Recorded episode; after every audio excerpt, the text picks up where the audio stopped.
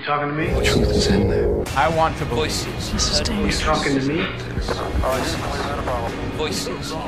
President Kennedy died Conspiracy at theory. 1 p.m. Well, I'm the only one here. Here's Johnny. Os fãs de filmes de ficção, por certo que estão por dentro das narrativas de séries de televisão como Stranger Things, The Umbrella Academy ou 221163. Comum a todos estes enredos é a existência de universos alternativos, uma espécie de mundos que coexistem no tempo e que possuem cenários semelhantes aos que estamos habituados a vivenciar. Esta questão dos universos paralelos não é pacífica e tem sido trabalhada na comunidade científica. Stephen Hawking, por exemplo, defendia que o nosso universo pode ser apenas um de muitos outros parecidos com ele. A teoria seria uma solução do paradoxo cósmico criado pelo próprio trabalho do cientista e parte do princípio que, a quando do chamado Big Bang, não se teria criado apenas um, mas sim incontáveis universos. Vem isto a propósito de uma lenda urbana que é exclusiva do território brasileiro e que se chama Sete Além. Tudo teria começado na década de 90 do século passado. O jovem Luciano Milite decide partilhar uma experiência que o tinha deixado perturbado na rede Orkut, uma espécie primitiva de Facebook. Supostamente, Luciano regressava à casa depois de mais um dia na faculdade. E tal como fazia todos os dias, percorria uma avenida muito movimentada para esperar um autocarro que o levasse até à estação do metropolitano, que se situava mesmo no fim da referida avenida. Qualquer autocarro servia, pois em princípio todos desciam a mesma avenida. O trajeto durava sensivelmente meia hora, tempo que aproveitava para ler e assim abstrair-se da confusão do trânsito.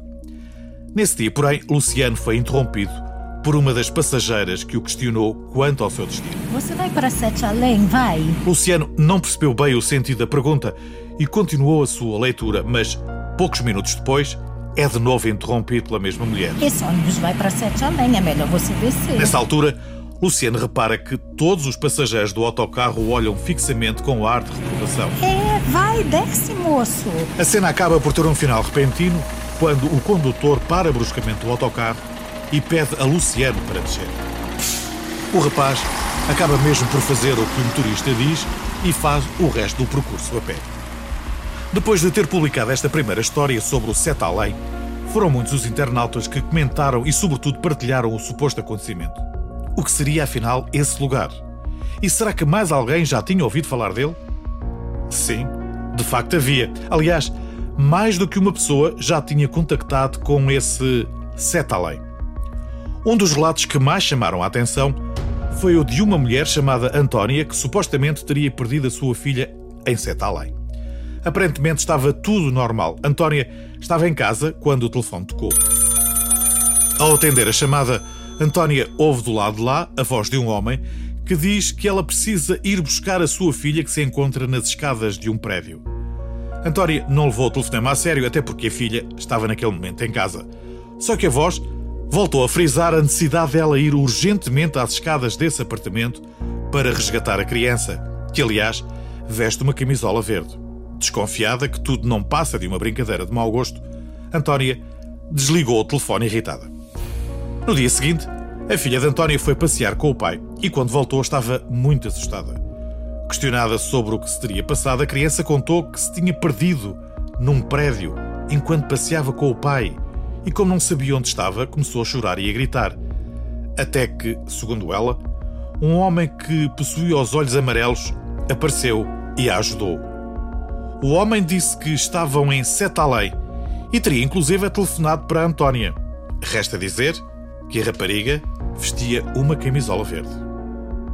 Há também o relato de Júlio, um homem de Porto Alegre que depois de entrar na casa de banho de um centro comercial saiu numa outra realidade, num outro mundo parecido com este, mas em que as pessoas apresentavam um semblante mais carregado e em que os olhos eram negros. Visivelmente assustado com o acontecimento, Júlio corre de novo para a casa de banho e, quando volta a sair, encontra-se uma vez mais no centro comercial inicial.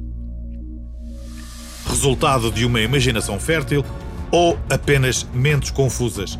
O certo é que Sete Além já se tornou um mito urbano com centenas de fóruns de discussão, vídeos e até livros que alimentam esta estranha história. Teoricamente, Sete Além é um universo paralelo ao nosso e os portais para chegar até lá estão espalhados pelo mundo fora. Um pouco como está a fazer o artista plástico e geógrafo Ims Demetrius. Ims criou um universo paralelo a que deu o nome de Kima Erstare. Para lá chegar, é preciso aceder a qualquer um dos portais que já foram instalados um pouco por todo o mundo. Este mundo, claro. Na prática, IMS pretende criar uma experiência narrativa através da qual qualquer pessoa pode visitar algo que não existe exatamente de forma tangível, mas fazê-lo de uma forma que prioriza a tecnologia inteligente. O primeiro portal foi instalado em 2013 em Atenas e até aos dias de hoje já existem mais de 100 que dão acesso ao tal universo paralelo. E Portugal, como não podia deixar de ser, também tem um. Está situado na Ilha da Madeira, em Prazeres, mesmo em frente à igreja local. O portal chama-se A Origem da Tornura, nome que está relacionado com um suposto contacto com seres extraterrestres e a forma sensível como os habitantes de Prazeres trataram o alien. O filósofo e poeta Ralph Waldo Emerson dizia que numa viagem não importa o destino, mas sim a jornada. Por certo que Emerson nunca esteve em Sete Além e muito menos visitou qualquer um dos portais de Kimi Stare.